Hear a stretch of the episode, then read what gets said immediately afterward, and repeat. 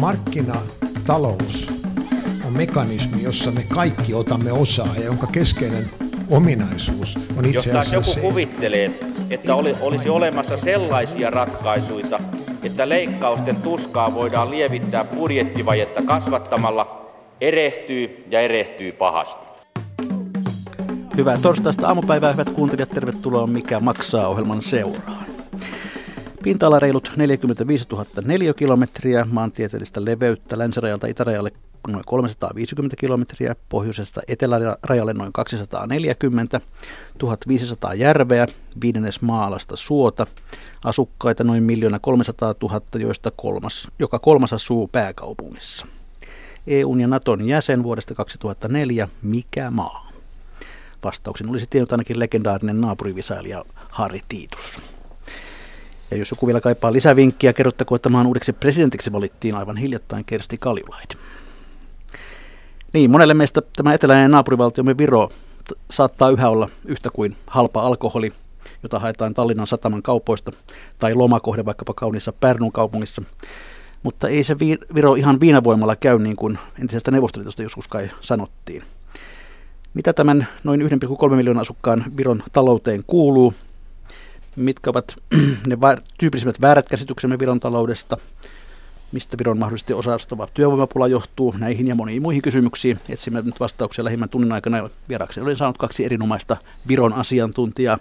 Tervetuloa suomalaisen kauppayhdistyksen puheenjohtaja Lenina Rautonen.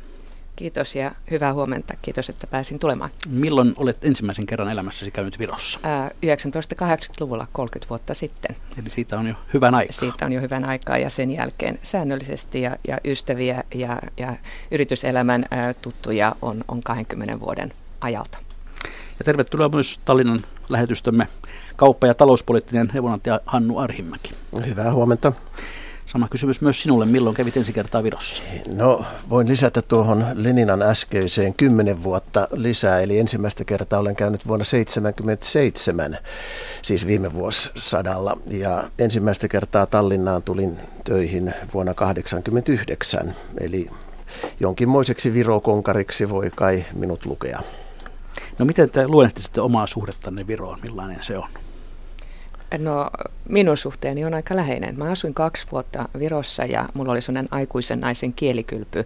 Työnantaja edellytti, että opettelen viron kieltä ainoana suomalaisena työyhteisössä pankissa ja, ja tuota, sitä en siis suosittele kenellekään, mutta sen peruja niin pääsin kyllä sisään virolaiseen yhteiskuntaan ja, ja, ja sitten minä olen käynyt siellä lukuisia kertoja ja, ja tuota, sekä työn että yksityiselämän puolelta. Entä Hannu? No voisi sanoa näin, että niin kuin kaikkien läheisten ihmisten asioiden kanssa on vähän semmoinen viharakkaussuhde. Eli Viro on sen verran läheinen ja olen niin paljon aikaa siellä viettänyt ja er-, elänyt pitkälti sellaista virolaista arkipäivääkin. Eli hyvät ja huonot puolet ovat tulleet tutuksi.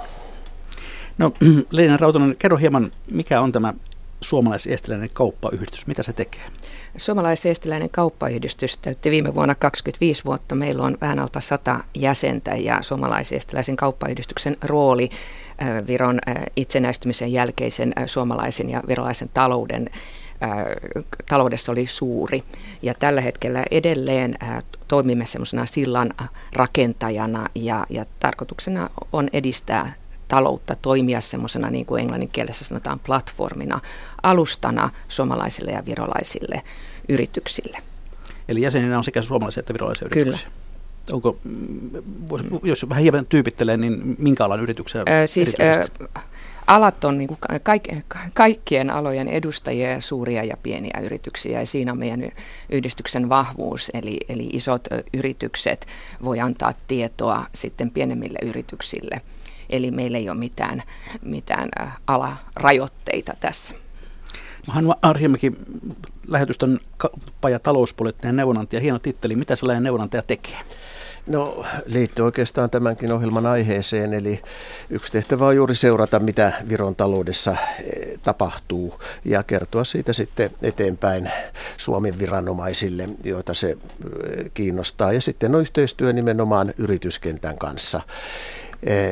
Ja yksi hyvin tärkeä asia on sellainen, että yritetään löytää tämmöisiä niin kuin tulevaisuuden aloja, tulevaisuuden toimintamuotoja, mitä Suomi ja Viro yhdessä voisivat tehdä.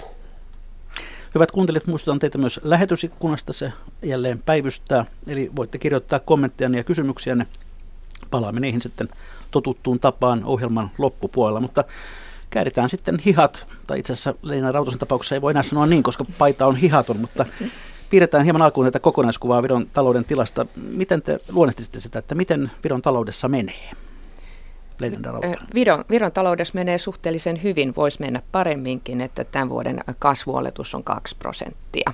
Eli, eli, eli tuota, pitäisi kasvaa kasvaa enemmän. Virohan on kiinniottotalous, siirtymätalous ja, ja Viron tarkoituksena on tulla Euroopan maiden tasalle hyvinkin nopeasti. Ja, ja tuota, mutta taloudella voisi, niin kuin mä sanoin, niin mennä vähän paremminkin. Virossa on työvoimapula, joka nyt estää, estää sitä kasvua. Hanvarin. Joo, voi sanoa, että kyllä Viro on, ollut taloudellisesti menestystarina. Kasvu oli takavuosina hyvinkin ripeä ja Viro saavutti niin kuin EU-maiden keskitasoa hyvinkin, hyvinkin nopeasti, mutta nyt on nämä viimeiset viisi vuotta ollut semmoista hitaamman kasvun kautta ja Viro on saavuttanut 75 prosentin tason EU-maiden bruttokansantuotteesta, mutta tämä nykyinen kasvutahti, että talous kasvaa prosentin kaksi vuodessa, ei riitä ihan, että se pääsisi Viro eteenpäin lähemmäs sitä EU-maiden keskitasoa ja sitten lähemmäs näitä vauraampia maita. No ennen kuin katsomme tarkemmin talouden tunnuslukuja, niin, niin minkälaiset asiat virolaisessa talouskeskustelussa ovat tällä hetkellä eniten esillä? virallisessa talouskeskustelussa työvoimapula on se ihan ykkönen. Eli viime viikolla Seky, suomalaisestelainen kauppayhdistys, kävi, kävi Virossa ja tapasi useita yrityksiä, käytiin tehtaissa ja, ja tämä tuli ihan ensimmäisenä esiin. Minkälaista työntekijöistä erityisesti on pula? No nyt tällä hetkellä tuntuu siltä, että ihan kaikenlaisista työntekijöistä on pulaa ja, ja tuota, Viro perinteisesti suhtautuu hieman kitsaasti tällaiseen siirtotyöläisiin, varsinkin sitten tuolta itärajan takaa ja, ja tuota, nyt täytyy tehdä ratkaisuja siitä, että, että tuodetaanko niitä työntekijöitä sieltä vai ei. Ja Suomessahan on iso osa virolaisista työntekijöistä, niin tämä on, tämä on se, se kysymys. Ja toinen tällainen asia, mistä paljon keskustellaan, on alhainen työn tuottavuus. Tässä viime viikolla Tallinnassa kävi kansainvälisen valuuttarahaston valtuuskunta ja nyt tämän viikon maanantaina heillä oli sitten lehdistötilaisuus Viron pankissa ja he jälleen kerran huomauttivat tästä, että tuottavuuskehitys on, tai siis polkee paikoillaan, voi sanoa viime vuonna työn tuottavuus, jos se lasketaan perinteisesti tota, BKT kautta tehdyt työtunnit laski ja myöskin alkuvuodesta tämän vuoden puolella työn tuottavuus ei ole ainakaan noussut ja tämä tapahtuu samaan aikaan, kun palkat nousevat aika kovaan tahtiin. Mistä tuo huono työn tuottavuus sitten oikein johtuu? Viralliset rakennusmiehet kuitenkin täällä Suomessa tunnetaan ihan ahkerina ja aikaansaavina. Kyllä virolaiset ovat ahkeria, ei, ei siitä, ja, ja sillä tavalla myöskin niin kuin syventyvät työhönsä. Se on se yksinkertaisesti se kokonaisuus. Tehdastyössä saattaa vielä olla hyvinkin vanhentunut konekanta. Työn johto ei ole välttämättä tota, ajan tasalla, ei osata käyttää työntekijöiden tietotaitoa parhaalla mahdollisella tavalla. Ja tietysti sitten tämmöisen johtamiskulttuurin perinteet Neuvostoliiton ajalta vanhasta saksalaisesta kulttuurista, eli johtaja määrää ja työntekijä tekee, eli tämmöinen omaloitteellisuus saattaa puuttua. Ja toisaalta tietysti on paljon ihan moderneja työpaikkoja, mutta se peruskuva kuitenkin on, että Virossa työn tuottavuus on EU-maiden alhaisimpia. No, jos sitten ihan puretaan näitä lukuja, niin, niin minkä, millainen on bruttokansantuote, keskipalkka, mitä tasoa valtion vuosibudjetti ja niin edelleen? No, PKT on semmoinen 20 miljardia, eli se on yksi kymmenesosa Suomen BKTstä, eli se on niin kuin hyvä muistaa. Ja keskipalkka on 1100 euroa kuussa, mutta se ei kerro koko totuutta, koska mediaanipalkka on vain 800, eli puolet virolaisista saa alle 800 euroa kuussa. Ja eläkkeet on suhteellisen alhaisia, eli sellainen 400 euroa on keskieläke, mutta useimmat eläkeläiset saavat huomattavasti paljon vähemmän. Eli hyvin, hyvin pienestä taloudesta on, on, on kysymys, jos verrataan sitä Suomen talouteen. No viikosta tässä ohjelmassa Petteri Orpo esitteli, mm. esitteli tuoreita budjettia, joka oli noin 55 miljardia mm. Suomessa. Mm. Paljonko on Viron valtion vuosibudjetti? Mm. No niin, se on noin 9,5 miljardia, eli siinä mm. huomataan tämä ero Suomeen. Eli ei sillä 10 miljardilla kovin paljon aikaan saada. Kasvua tuota, viime vuotiseen budjettiin on noin 7 prosenttia. No, täällä Suomessa suurin huoli on tämä julkisen velan kasvu. Kuinka velkaantunut Viron valtio? No tässähän on tämä, että Viron velka on EU-maiden pienimmästä päästä ja yleensä koko maailman maiden pienimmästä päästä, että se on siinä 10 prosenttia.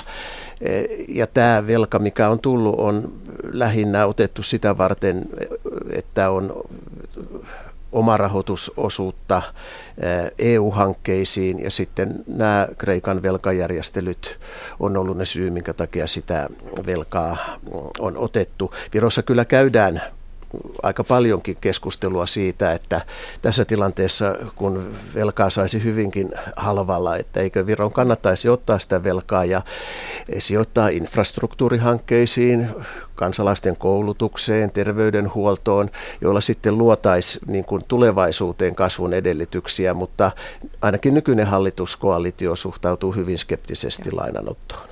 Joo, Viro on ollut koko itse, itsenäistymisensä ajan niin kuin hyvin tarkka siitä, että, että se velkamäärä on pieni. Ja Viro on laskenut liikkeelle joukkolainoja vaan katsoakseen, että mikä, millä hinnalla Viro pääsee markkinalle. Eli, eli tässä, tässä Virolla on ollut aina tämmöinen politiikka.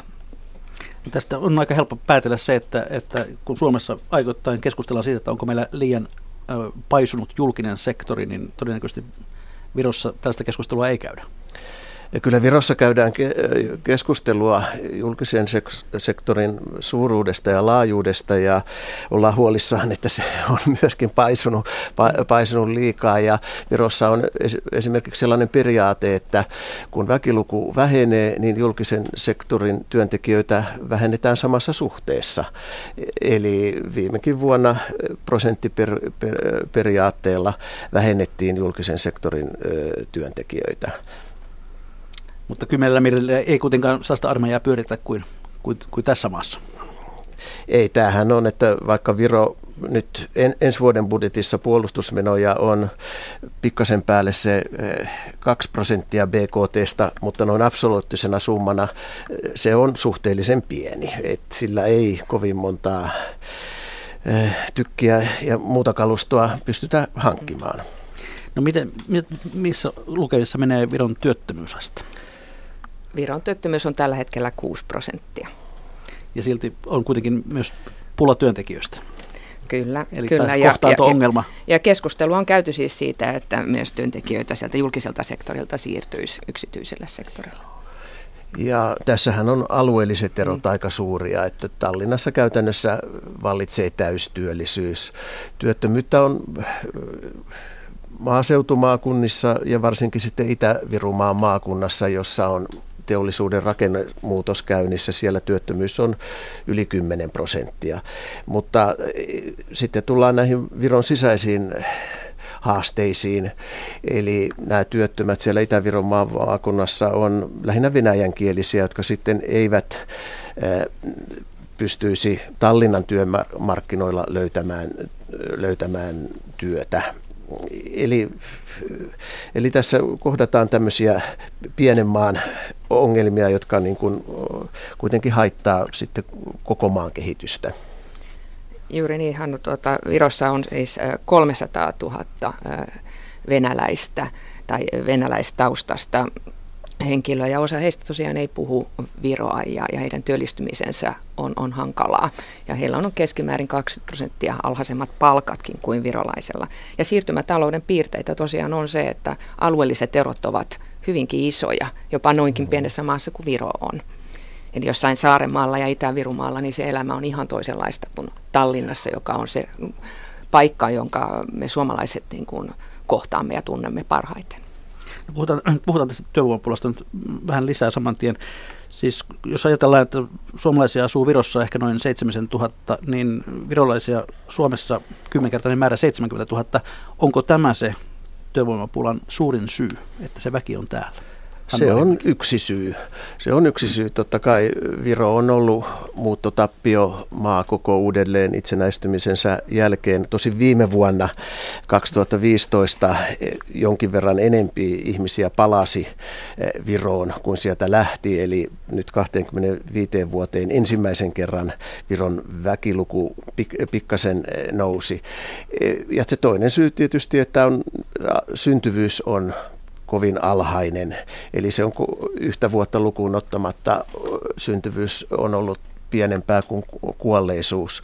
Ja tämä on se niin kuin perussyy, eli pienenevät, pienenevät työikäiset ikäluokat. Ja mm, sitten on myöskin tämmöisiä, niin kuin, miten sanoisi, mentaalisia tekijöitä. Virossa ei olla totuttu tämmöiseen niin kuin ammatilliseen aikuiskoulutukseen. On hyvin vaikea kuvitella, että raavas 50 kaivosmies lähtisi opiskelemaan uutta ammattia. Eli tässä on vielä niin kuin Virolle haasteita, että miten niin kuin tämmöinen elinikäinen oppiminen saataisiin näihin esimerkiksi sitä Virumaan työttömiin, miten se saataisiin niin heille käyntiin. Suomesta varmaan voisi viedä sinne tätä kannustavaa työ, tuota, työttömyysturvaa. Tuota, mutta puhutaan vielä tästä muutosta. Rakennusmiehet täällä jo mainittiin ja tunnetaan, ketkä muut muuttavat maasta. No, kai, sairaanhoitajat, mm. lääkärit, jopa pankkiirit muuttavat siis ihan jokaiselta alalta ihmiset muuttaa Virosta, mutta, mutta tosiaan niin kuin Hannu totesi, niin tuota, Viro on ollut muuttotappiomaa, mutta se muuttotappio on, on laskenut, eli, eli nyt kun me nähtiin tämä ensimmäinen positiivinen vuosi, niin voi olla, että tämä trendi on kääntymässä. Lisäisin tuo, tuohon vielä, että aika paljon muuttaa pois hyvin koulutettuja nuorehkoja naisihmisiä. Ja tässä tullaan sitten toiseen Viroon sisäiseen haasteeseen on nämä tavattoman suuret palkkaerot miesten ja naisten välillä. Itse asiassa tämä palkkaerot miesten ja naisten välillä Virossa on Euroopan unionin suurimmat. Mutta sitten jos puhutaan koulutuseroista, ne ovat myös Euroopan unionin maiden suurimmat, mutta naisten hyväksi. Eli ei ole ihme, että nuori korkeasti koulutettu nainen lähtee etsimään työtä ul- ulkomailta, koska näkee, että Virossa niin kuin etenemisen, mahdollisuuksia kovin paljon ei ole. Joka tapauksessa se palkka jää sitten paljon alhaisemmaksi kuin Länsi-Euroopassa tai Pohjoismaissa. No mitä keinoja Virolla on, on yrittää hidastaa tätä maastamuuttoa? No Viron hallitus tietää tämän asian ja, ja, ja Kersti Karjulaudaltahan sitä myöskin kysyttiin ja, ja tota, Viron täytyy tehdä omasta maastaan houkutteleva, että ihmiset tulee takaisin ja, ja kyllähän niitä sitten lautalla myös näkee ja, ja kun elintaso nousee, niin kyllä ihmiset sitten palaavatkin takaisin Viroon. Että ei se kuva niin perin synkkä ole. Eli tuodaan sitten sitä tietotaitoa ulkomailta ja, ja, ja tuodaan innovaatioita ja perustetaan yrityksiä. Että kyllä sitä näkee, että ihmiset palaavat ja perustavat pienyrityksiä esimerkiksi. Hyvät kuuntelijat, kuuntelette ohjelmaa Mikä maksaa, jossa tällä kertaa tutkaillaan Viron taloutta. Ja vieraani ovat täällä Leina Rautonen, suomalaisen estiläisen kauppayhdistyksen puheenjohtaja, ja neuvonantaja Hannu Arhimäki Suomen Tallinnan lähetystöstä.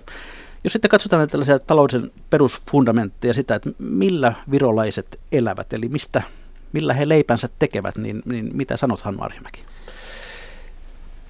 No vienti on se, mikä tuo rahaa Viroon. Et Viro on hyvin pieni avoin talous, joka riippuu hyvin paljon viennistä. Eli vientialat on ne jotka tota, vetävät Viroa ja tuovat rahaa, rahaa maahan. Jos sitten ajatellaan, että millä sektoreilla ihmiset ovat töissä, niin niin kuin kaikissa kehittyneissä maissa suurin osa ihmistä on töissä palvelusektorilla, eli siinä 70 prosenttia virolaisista on palvelusektorilla ja perinteisessä teollisuudessa 30 prosenttia, mutta teollisuus on edelleen se viennin veturi. E, ja näitä muita palvelualojen vetureita voisi sanoa on tietysti yksi näistä on turismi ja hyvin tärkeä Virolle on ollut logistiikkasektori, transitiokuljetukset itäänpäin ja näin, joka nyt viime aikoina on ollut kyllä vaikeuksissa. Nämä ovat ne tärkeimmät. Jos tuota teollisuutta hieman avaa, niin, niin millaista teollisuutta, mitä, mitä Viro valmistaa ja vie? Oikeastaan tärkeimpiä vientituotteita on sähkötekninen, sähköteknisen teollisuuden tuotteet, elektroniikan alihankinta, sopimusvalmistus, mutta Viro on siinä mielessä onnellisessa asemassa, että vienti ja teollisuus ei keskity vain yhdelle alalle, vaan näitä aloja on useita, joilla on suhteellisesti saman, samansuuruiset osuudet. Parhaiten tällä, tällä hetkellä on kasvanut puu- ja puutuoteteollisuus. Ta, ö, näitä puutalopaketteja, huonekaluja viedään hy- hyvinkin paljon. Se on se kasvavin ala tällä hetkellä. Mutta sitten perinteinen konepajateollisuus on Virossa ö, vahva. Ö, Elintarviketeollisuus on Virossa vahva.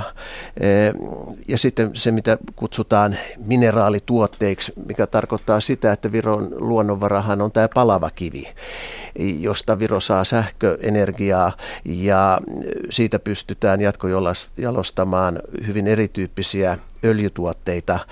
E, Tämä on yksi sellainen ala, mikä totta kai Suomesta kokonaan puuttuu. Tosin täytyy heti tässä lisätä, että nykyään kun öljyn maailmanmarkkinahinta on niin alhaalla, niin näiden virolaisten öljytuottajien vienti ei ole kovin kannattavaa ja tämä on yksi syy tähän äsken mainittuun Itä-Virumaan vaikeaan työllisyystilanteeseen toden totta Viro on tunnettu alihankintamaana ja, ja vieläkin Viro valitettavasti on alihankintamaa ja, ja siitä, siitä leimasta Viro pyrkii, pyrkii eroon.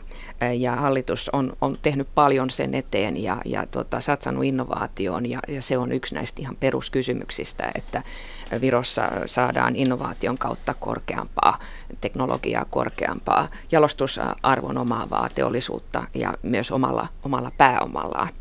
Eli aika iso osa virolaisista yrityksistä, niin kuin top 100, niin kaksi kolmasosaa on ulkomaalaisella pääomalla varustettu. Ja se tarkoittaa sitä, että pääosin tullaan Viroon sitä varten, että Viron kustannustaso, palkkataso on, on alhaisemmat. Jos pohtii suomalaisyhtiöiden roolia Viron, Viron kansantaloudessa, niin, niin millainen se on? Siellä on S-ryhmää, R-kioskia, nestettä, olvia. Se on suuri.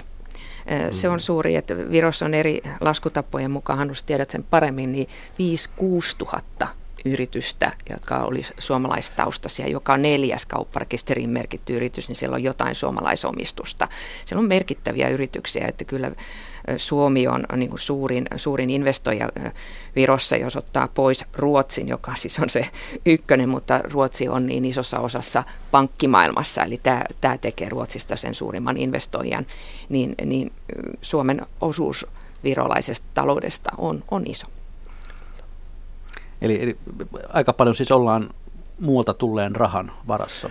Kyllä. Kyllä, kyllä. Ja tota, Viron taloudessa pyörii rahaa paljon enemmän kuin mitä Viron itse niin kun pystyy tuottamaan. Sanotaan vaikka niin kun se raha, mikä tulee Suomesta, ajatellaan suomalaista turismia Viroon. 2,7 miljoonaa matkaa tehdään vuosittain ja suomalaiset turistit, turistit käyttävät laivoilla ja maissa miljardi euroa vuodessa.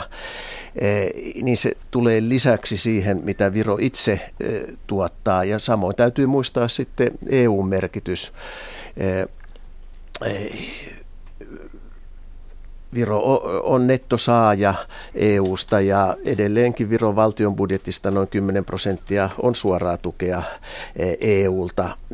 Ja parhaimpina vuosina EU-tukien osuus Viron BKTstä on semmoista 4-5 prosenttia. Eli rahaa pyörii enempi kuin maa itse, itse, itse tuottaa. Ja mm, tässä on semmoinen mielenkiintoinen seikka sikäli, että nämä ylimenokauden tuet Virolle loppuvat 2020.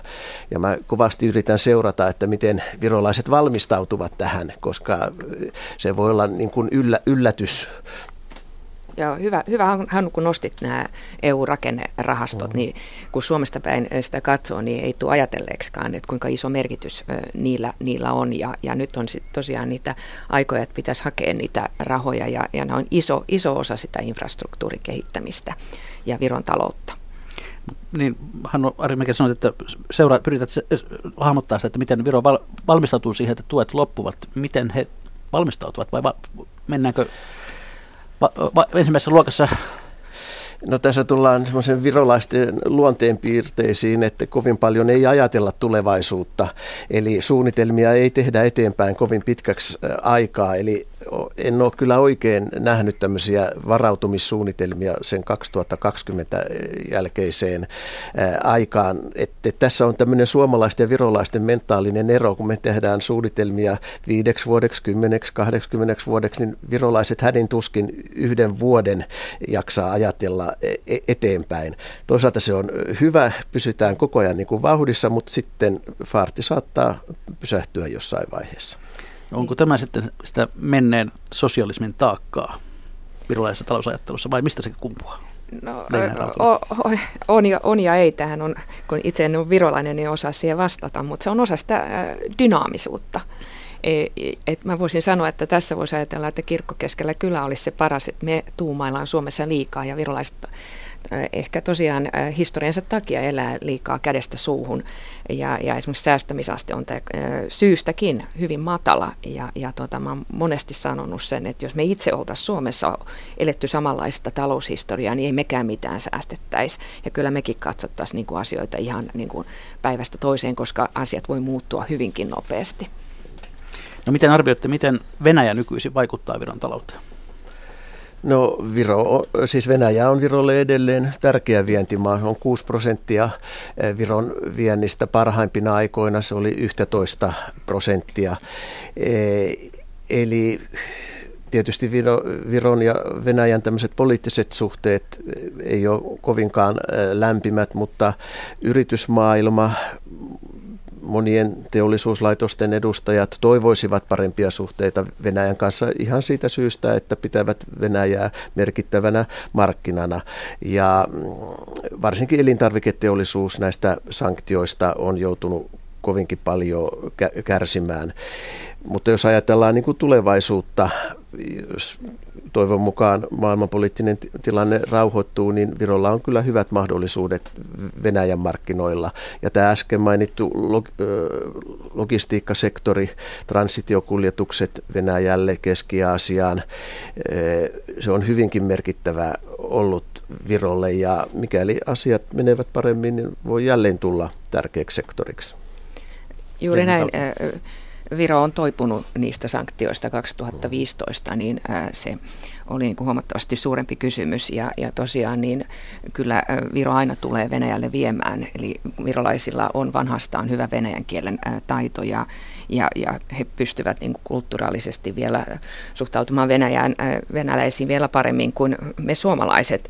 Eli silloin kun mä olin Danske Bankin Venäjän yritysliiketoiminnan johtaja Venäjällä, niin näin joitakin virolaisia yrityksiä, mutta kyllä he kertoivat silloin, että heillä on vähän vaikeampi toimia kuin suomalaisilla, eli, eli tuota, mm, se on selkeästi haaste, haaste siellä. No jos me katsomme tuota Viron taloutta, tuossa äsken jo hieman viitattiin siihen, että, että esimerkiksi työllisyys Tallinnassa on, on 100 prosenttia, muualla on, on sitten enemmän ongelmia. Ylipäätään, miten virolainen vauraus jakautuu toisaalta maantieteellisesti ja toisaalta väestön sisällä? Niin, kyllähän Viro on suurten tuloerojen maa, jos verrataan siis Pohjoismaihin. Äsken viittasin tuohon naisten ja miesten palkkaeroon ja Lenina tuossa äsken mainitsikin tuon mediaanipalkan ja keskimääräisen palkan eron. Eli mm, on kyllä totta, että Virossa köyhyys on sellainen seikka, joka itse asiassa haittaa maan kehitystä. 22 prosenttia väestöstä elää suhteellisessa köyhyydessä ja yli 6 prosenttia absoluuttisessa köyhyydessä ja mikä ikävintä, niin edelleenkin 9 prosenttia lapsista elää absoluuttisessa köyhyydessä. HIV-tilanne on epidemian tasolla Euroopan maista pahimpia asuntojen varustotaso on huono. Eli tällaisia seikkoja on vielä hyvinkin paljon Virossa, jotka ei sillä tavalla ehkä turistille näy siellä Tallinnan vanhassa kaupungissa, mutta, mutta että koko maa kokonaisuutena pääsisi kehittymään, niin nämä on sellaisia seikkoja, mihin Viron ja virolaisten pitäisi kiinnittää huomiota, koska sitä kautta sitten, tota, kun on terveimmät kansalaiset, niin on, jaksavat tehdä myöskin paremmin työtä ja tulee helpotusta tähän työvoimapulaan. Niin toi viidennes suhteellisessa köyhyydessä on aika hätkähdyttävä luku. Minkälaisia rakenteellisia tekijöitä siellä on, joka ylläpitää tällaista kehitystä? Tilannetta? No, Virossa niin ei ole tätä sosiaaliturvajärjestelmää samalla tavalla kuin Suomessa ja, ja sehän oli Virolle itsenäistymisen jälkeen ihan, ihan tällainen vissi päätös, eli Viro ei olisi päässyt niin nopeeseen kasvuun, kasvuuraan. Eli puhutaan paljon siitä, että Viro oli ultraliberalistinen maa ja se on siitä hieman tasaantunut. Eli siellä ei työttömyys ja sosiaali turva ole sillä tasolla, kun hyvinvointiyhteiskunnassa voi, voi olla. Onko näköpiirissä, että sitä haluttaisiin rakentaa vai, vai onko ikään kuin nykytilanne sellainen, että, että katsotaan, että kaikki on niin kuin pitääkin? Kyllä siis nämä ongelmat tiedostetaan, niistä ei ehkä puhuta julki niin paljon. Siinä tullaan taas suomalaisten ja virolaisten eroihin. Suomalaiset näitä epäkohtia mielellään esittelevät viro, virolaiset ei niin paljon puhu ulkopuoliselle näistä asioista, mutta esimerkiksi nyt verotuksen suhteen niin ensi vuonna tulee käyttöön tämmöinen työtulo, työtulovähennys alle 650 tienaaville, joka niin kuin helpottaa näiden alimpien palkkaryhmien toimeentuloa. Se saattaa olla tyyliin 30 kuukaudessa jää käteen en, enempi rahaa. Ja lapsilisiä on hyvinkin määrätietoisesti nostettu nyt ö, viime vuosina ihan just sen takia, niin kuin vi, viittasin siihen, että tämä syntyvyys on ollut pientä. E, eli kyllä näitä toimenpiteitä kun on ymmärretty nämä ongelmat, niin pyritään ainakin mahdollisuuksien puitteissa niin kuin parantamaan. No Hannu Arhimäki, tuossa otitkin jo sanan vero esiin ja, ja ajattelin, että seuraavaksi voisimme, voisimme hieman puhua tästä kuuluisesta virolaisesta veromallista, joka aina putkahtelee silloin tällöin tänne suomalaiseenkin keskusteluun. Tosin taitaa olla niin, että suomalaiset vähän niin kuin nappaavat rusinat pullasta ja yrittävät soveltaa tänne vain pientä osaa siitä. Hannu Arhimäki, väännä meille nyt rautalangasta, minkälainen on se viron, virolainen veromalli. Me tiedämme siis, että henkilöverotuksessa on tasavero, ja että yritysverotuksessa veroa maksetaan vasta siinä vaiheessa, kun, kun raha otetaan firmasta ulos. Joo. No ihan ensin alkuun tähän sanoisin, että se virolainen veromalli on äärettömän yksinkertainen, läpinäkyvä ja helppo kun vertaa vaikka suomalaiseen tai mihinkä tahansa muuhun EU-maahan. Ja se on se Viron valttikortti ollut, että se on niin kuin pysynyt pitkään samanlaisena yrittäjä ja kansala- kansalainen, niin heidän ei tarvitse miettiä, että mitä nyt ensi vuonna tapahtuu. Ja tämä on yksi syy, minkä takia ulkolaisia investointejakin Viroon on tullut sen verran paljon. Eli tosiaan tämä 20 prosenttia on henkilökohtaisessa tuloverotuksessa se prosentti. Se on myös arvonlisäveroprosentti. Ja sitten tota, ja niin kuin äsken sanoit, niin yritykset maksavat tätä yrityksen tuloveroa 20 prosenttia ainoastaan siinä vaiheessa, kun se maksetaan ulos yrityksestä. Mutta se, mikä Suomessa ei ole sillä tavalla tiedossa, on, että onhan niitä muitakin veroja Virossa. Eli on tämmöinen viroksi sanotaan sosiaalmaks, sosiaalivero, mikä käytännössä on työnantajavero. Eli työnantaja maksaa 33 prosenttia sitten bruttopalkasta vielä, vielä päälle. Eli Viron verotuksen kokonaisuutena, niin jos on tämä yhtiöverotus alhainen, niin sitten toisaalta puolelta niin työnantajan työnantajamaksut, työnantajaverot ovat korkeita, itse asiassa korkeampia kuin Suomessa.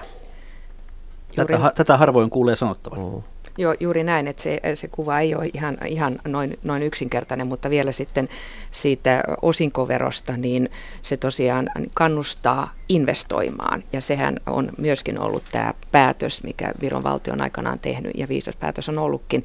Ja, ja vielä niin, että se on vain yksinkertainen, eli nimenomaan yritys maksaa sen ää, veron, ja, ja saaja ei maksa enää veroa ja ainakin jonkun selvityksen mukaan nimenomaan pieni- ja keskisuuret yritykset ovat katsoneet, että tämä malli on tukenut heidän investointia. Että suuryritykset enemmänkin on sanonut, että he olisivat tehneet nämä joka tapauksessa, olipa malli hyvä, mikä hyvänsä. Juuri näin.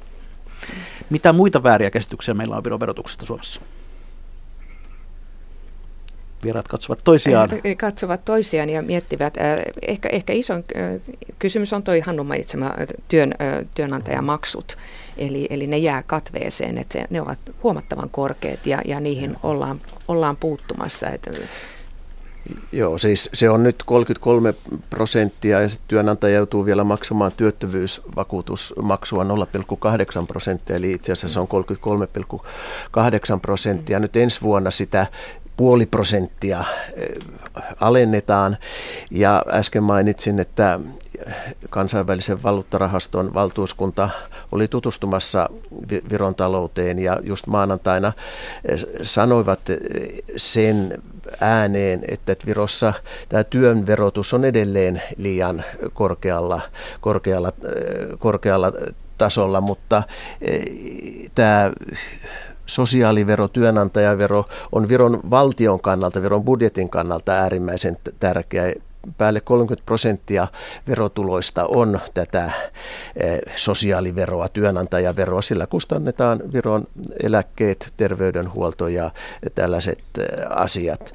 Vielä tuohon yrityksen eh, yritysverotukseen sen verran, että sillä tosiaan ollaan saatu aikaan investointeja nimenomaan PK-sektorille, mutta ei sekään niin kuin, siis vuorenvarma systeemi sillä tavalla ole, että nyt kahden vuoden ajan yritysten investoinnit on ollut laskusuunnassa, ettei se semmoinen patenttiratkaisu kuitenkaan ole. Ja Virossa tästä asiasta käydään kyllä keskustelua ja monien mielestä tämä yritysveromalli sopii siirtymätalousvaiheeseen, josta Viro on jo monien mielestä siirtynyt ainakin osittain jo pois. Ja mietitään sitä, että pitäisikö nimenomaan tätä työnantajaveroa vähentää rutkasti ja sitten tuoda tuoda jonkinmoinen kohtuullinen yhteisövero. yhteisövero. Tästä keskustellaan Virossa hyvinkin paljon. Samoin keskustellaan siitä, että pitäisikö henkilökohtaisessa verotuksessa siirtyä progressiiviseen verotukseen. Tämä on ihan keskustelun aihe Viron sisällä ja ollaan sitten puolesta ja vastaan ja molempiin on hyvät perusteet. Joo, mutta selvä on, että Viron verotussysteemi on niin yksinkertainen, että se on tuonut paljon tuloja verotettavaksi ja, ja se, on, se, on, se on iso asia, että ei olla harmaan talouden piirissä. No, Leina Rautonen, suomalaisen estiläisen kauppayhdistyksen puheenjohtaja ja Hannu Arhimäki, neuvonantaja Suomen Tallinnan lähetystössä. Kuinka paljon siitä Virossa puhutaan, että kun siellä on paljon näitä muualta tulleita yrityksiä, että ne sitten vetävät ikään kuin Virossa tehdyn tuloksen erilaisten konsernilainojen avulla pois Virosta ja jättävät verot maksamatta? Kyllä tästä keskustellaan paljon ja varsinkin finanssisektorilla, pankkimaailmassa tämä on ak- aktuelli kysymys. Lenina varmaan osaa paremmin vastata. No tämä on jatkuvasti keskustelun alla, mutta näin, näinhän se menee, että jos yritykset on vieralla pääomalla perustettu, niin eihän silloin maahan jää kun sit se työtulo ja, ja, ja siinä, siinä tapahtuva niin kun, ää, tämä, tämä niin kuin kaupassa käynti ja muuta, niin et, et kyllähän virolaisten pitäisi investoida itse enemmän. Niin jos sitten katsotaan Suomea virolaista näkökulmasta, te Viron asiantuntijoina, niin, niin mitä opittavaa Suomella voisi olla Viron taloudesta?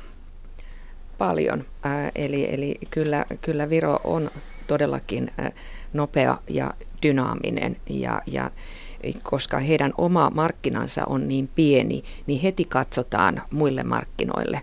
Virolaiset osaa myydä ja virolaiset ovat innovatiivisia ja, ja, ja tietävät, että se raha tulee maan rajojen ulkopuolelta. Eli virolaiset osaavat myydä? Kyllä. Me voisimme sitten ostaa sieltä myyntiosaamista. Kyllä, markkinointiosaamista.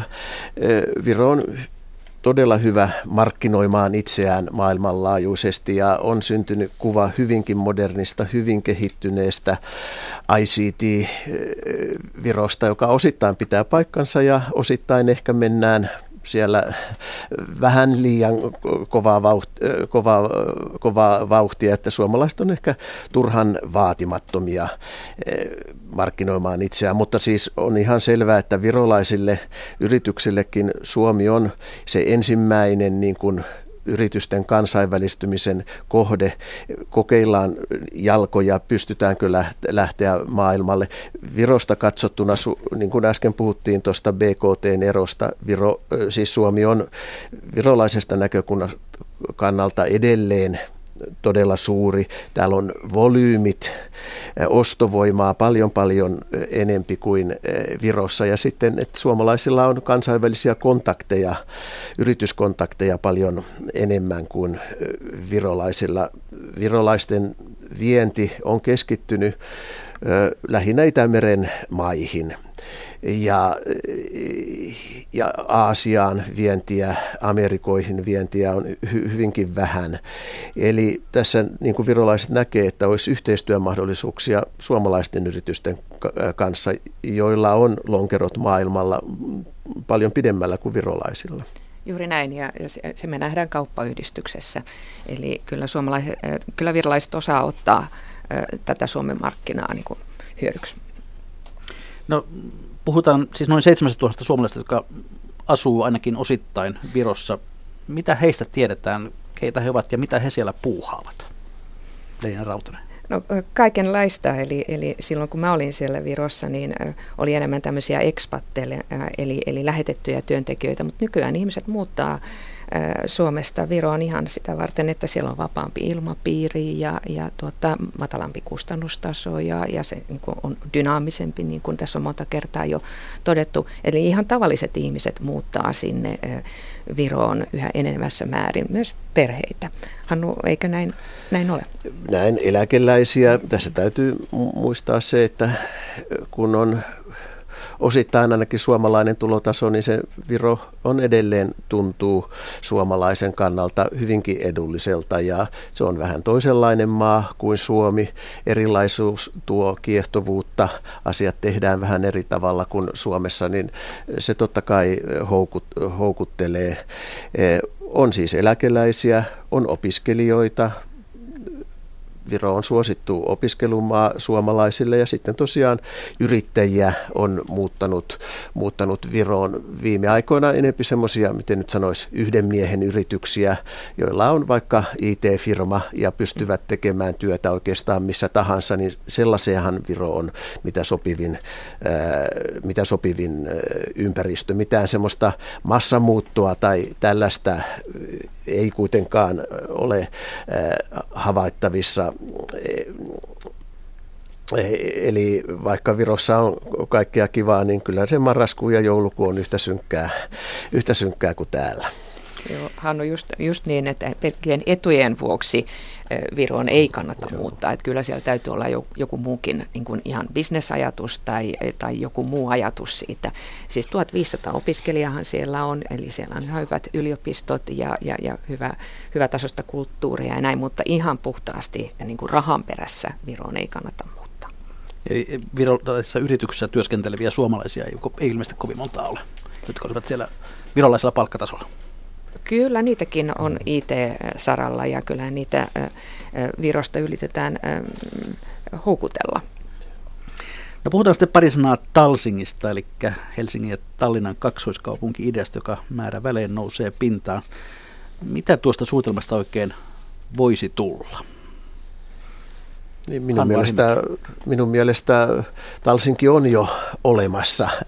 Eli ihmisten joukko, jotka kulkee tätä väliä, on jo suuri ja ensimmäisiä askeleita on tehty, että se olisi entistä sujuvampaa. On tunnelisuunnitelmat ja paljon paljon muutakin käytännössähän ainakin Helsingin alue, Etelä-Suomi ja Viro on samaa talousaluetta jo. Ja yritykset ja ihmiset, niin kuin tässä todettiin, niin hakee sopivaa ympäristöä itselleen. Ja kun ollaan näin lähekkäin, niin, niin sitten katsotaan kummalla puolella Lahtea on juuri minun kannalta tai minun yritykseni kannalta niin kuin sopiva sijoittautumiskohta. Et vielä tämä Talsinki ei ole sellainen niin kuin työssäkäyntialue, koska päivittäistyössä ei näillä laivayhteyksillä vielä pysty tota, käymään. Joo, kyllä minäkin tunnustaudun Talsinkin ihmiseksi ja, ja nythän on saatu rahat jo sen asian tutkimiseen, että kannattaako tuohon tunneli rakentaa. Eli visionääri kannattaa olla, mutta että siinä on vielä monta, monta asiaa edessä ennen kuin tuossa tunneli, tunneli on, mutta ei voi koskaan sanoa, että ei koskaan.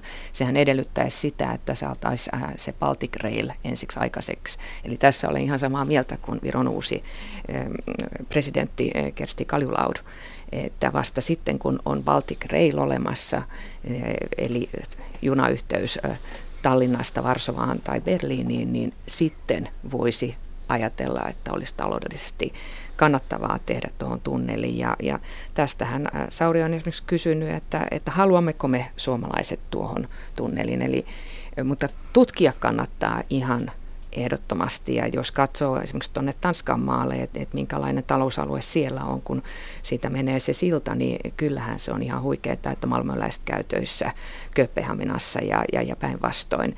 Eli kyllä uskoisin ainakin henkilökohtaisesti, että siitä voisi meille olla hyvinkin etua, mutta nähdäänkö se meidän elinaikana, niin se on sitten toinen kysymys. Tämä oli oikeastaan se, olisin kysynyt seuraavaksi, että tulemmeko me näkemään sen tunnelin?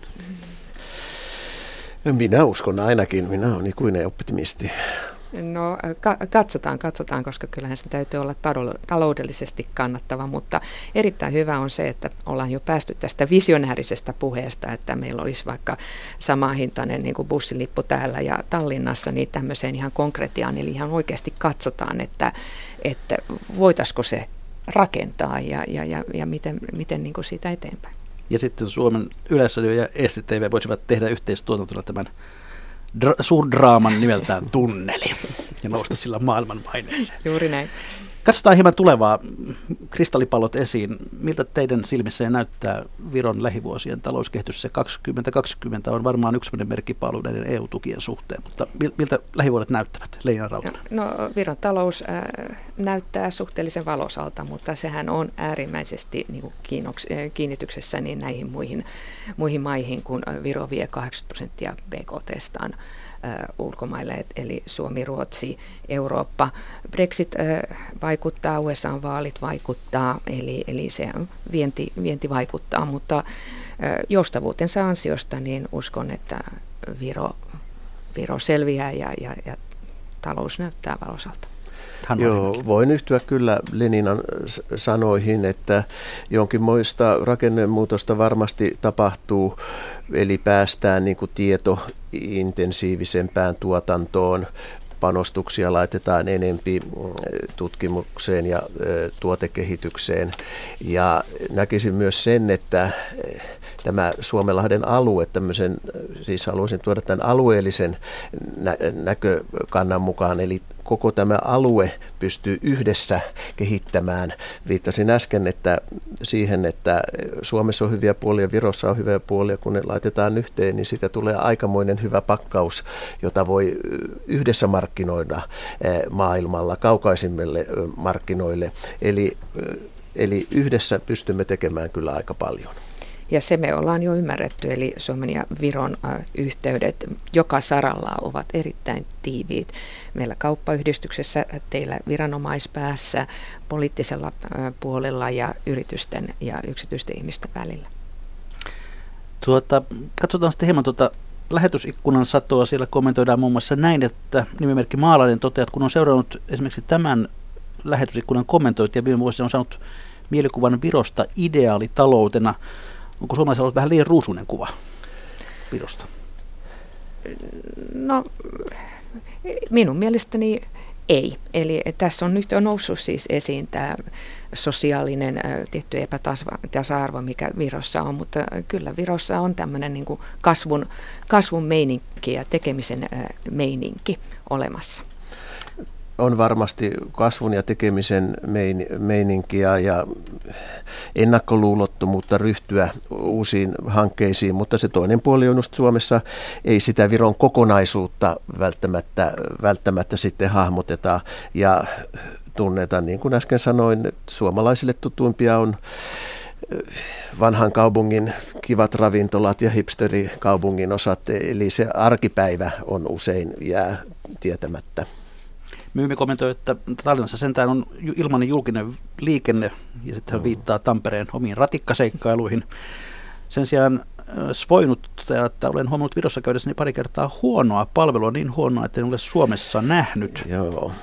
No näitä tunnetuimpia fraaseja, mitä suomalaiset osaavat virokson tämä ei ole, mikä oli tyypillinen palveluhenkilökunnan vastaus vielä pari vuotta sitten.